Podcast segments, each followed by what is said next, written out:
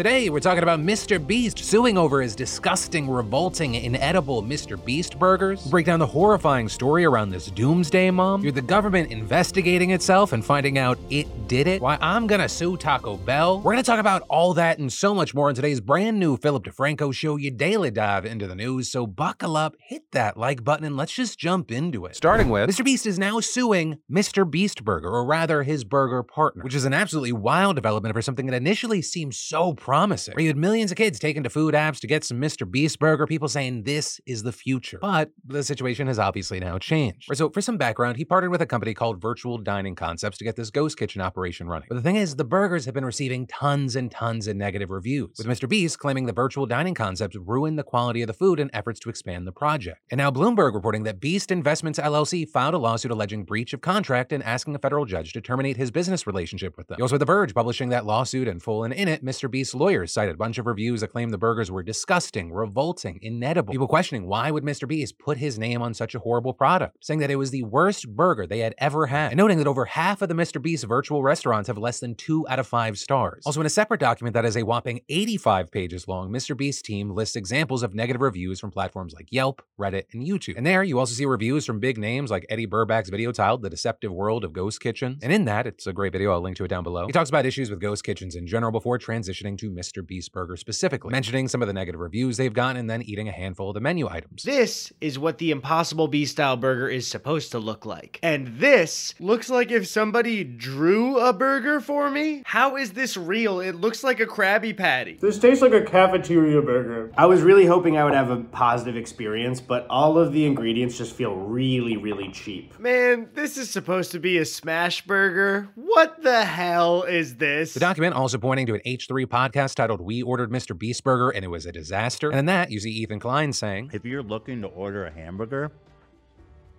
this is the last place you should do it. And it wasn't even cheap. 12 bucks for real, Sam? I've never had food delivered to me that looked that bad. and saying, you know, it tasted fine, but it certainly wasn't worth the money and it wouldn't satisfy a hungry person's burger craving. And so you have the lawsuit claiming that virtual dining concepts has harmed Mr. Beast's reputation and brand. Also claiming because quality and fan customer satisfaction are paramount above all else for Mr. Beast, he expected that his fans would be the recipients of excellent customer service and superior branded food product. Unfortunately, however, because virtual dining concepts was more focused on rapidly expanding the business as a way to pitch the virtual restaurant model to other celebrities for its own benefit, it was not focused on controlling the quality of the Mr. Beast burger customer experience and products. This despite numerous objections by Mr. Beast, whose complaints about quality fell on deaf ears. The lawsuit also claiming the company repeatedly used Mr. Beast's name, image, and likeness without approval. And so far, as of recording this, Virtual Dining Concepts has declined to give comment to multiple news outlets. But as far as how this legal battle is going to play out, we're going to keep our eyes on it. Though, I got to pass the question off to you. What are your thoughts here? What's your experience been with Mr. Beast Burger or really any ghost kitchen? And if you've been buying for a while, have you noticed the quality changing? And then we need to talk about the so-called doomsday mom, Lori Vallow Daybell. Right, she's this 50-year-old Idaho mom whose life took a strange turn in 2018 because that's reportedly when she met Chad Daybell, a self-published author of doomsday fiction loosely based on Mormon teachings. And he seemingly warped her mind with the most insane ideas, not least that she was a goddess sent down to usher in the biblical apocalypse. With a couple since being linked to an entity called Preparing a People, which aims to ready people for the second coming of Jesus Christ, according to its website. And getting even weirder, Lori's former friend testified that Lori believed that evil spirits can turn people into zombies by taking over their bodies, and that her kids were zombies. And saying that Lori believed that the only way to get rid of the evil spirit was to kill the body. So when two of Lori's kids, seven-year-old JJ and 16-year-old Tylee Ryan, went missing in fall of 2019, people got worried. With a nationwide search for the children being launched, leading investigators to scrutinize other recent deaths, like that of Tammy Daybell, Chad's wife of 30 years who suspiciously died just two weeks before he married Lori, with her death initially thought to be from natural causes, but an autopsy showed that she was asphyxiated. And it was later revealed that Chad had actually bumped up her insurance policy just a month before she died. Then he saw attention focus on the killing of Lori's previous husband, Charles Vallow, earlier that year, with her brother shooting him in that case, but claiming that it was in self-defense and then dying apparently of natural causes before he could ever be charged. And so it was starting to look like Lori and Chad somehow orchestrated the killings of their previous spouses and then did something with the kids. And sure enough, when police excavated Chad's yard in the summer of 2020, they found the children's bodies buried, burned, and mutilated. And just like with Tammy's death, the murder of these kids appeared to involve money, with the couple collecting social security checks after their deaths. Lori was charged with multiple counts of murder, but her defense attorney claimed that it was actually her brother and husband who were responsible for the murders, right? Saying it wasn't her and that she just got sucked up into Chad's weird apocalyptic beliefs. Saying that he told her they had actually been married in previous lives. Saying that she was a sexual goddess who was meant to help him save the world by gathering 144,000 followers so Jesus could return. But ultimately, the evidence was overwhelming and Lori was convicted back in May. And the reason we're talking about it now is that her sentence came down yesterday. The victim's family also got a chance to pour out their grief in front of her for the first time. You are a liar,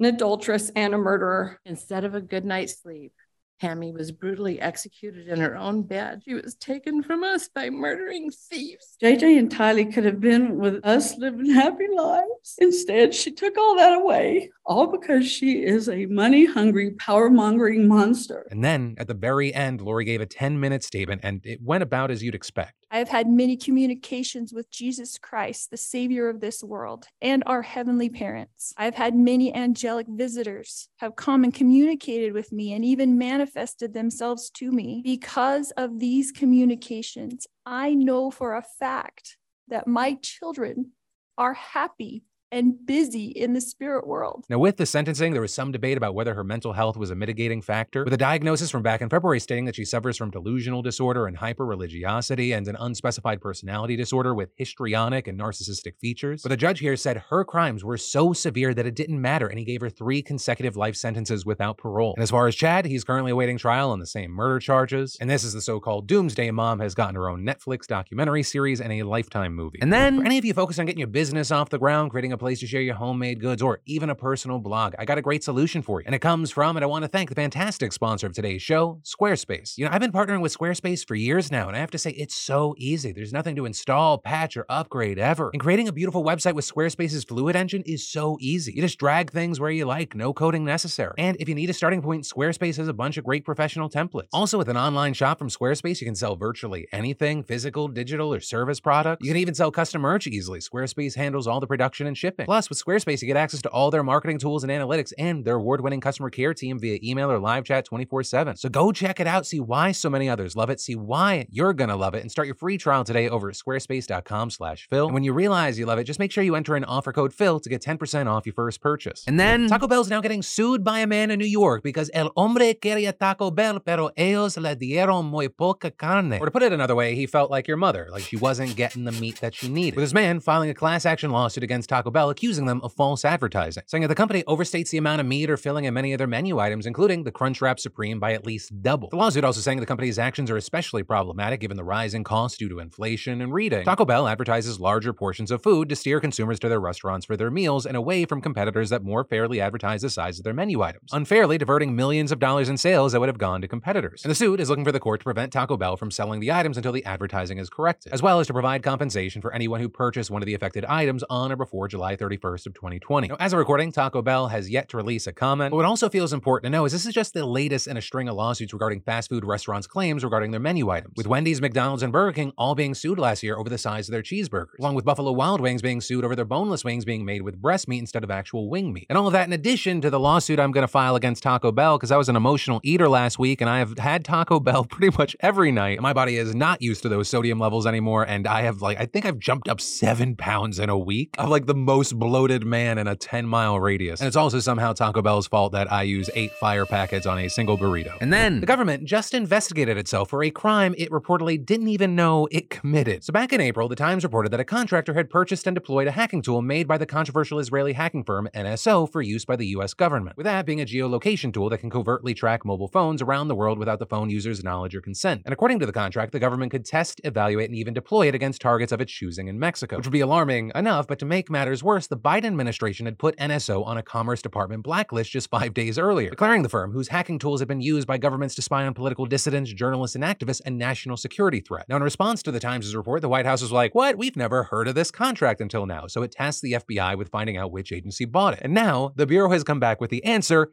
itself. Or this is like if my wife came to me and she was like, We gotta find out who ate the last of the donuts. And I'm like, Yeah, we definitely do.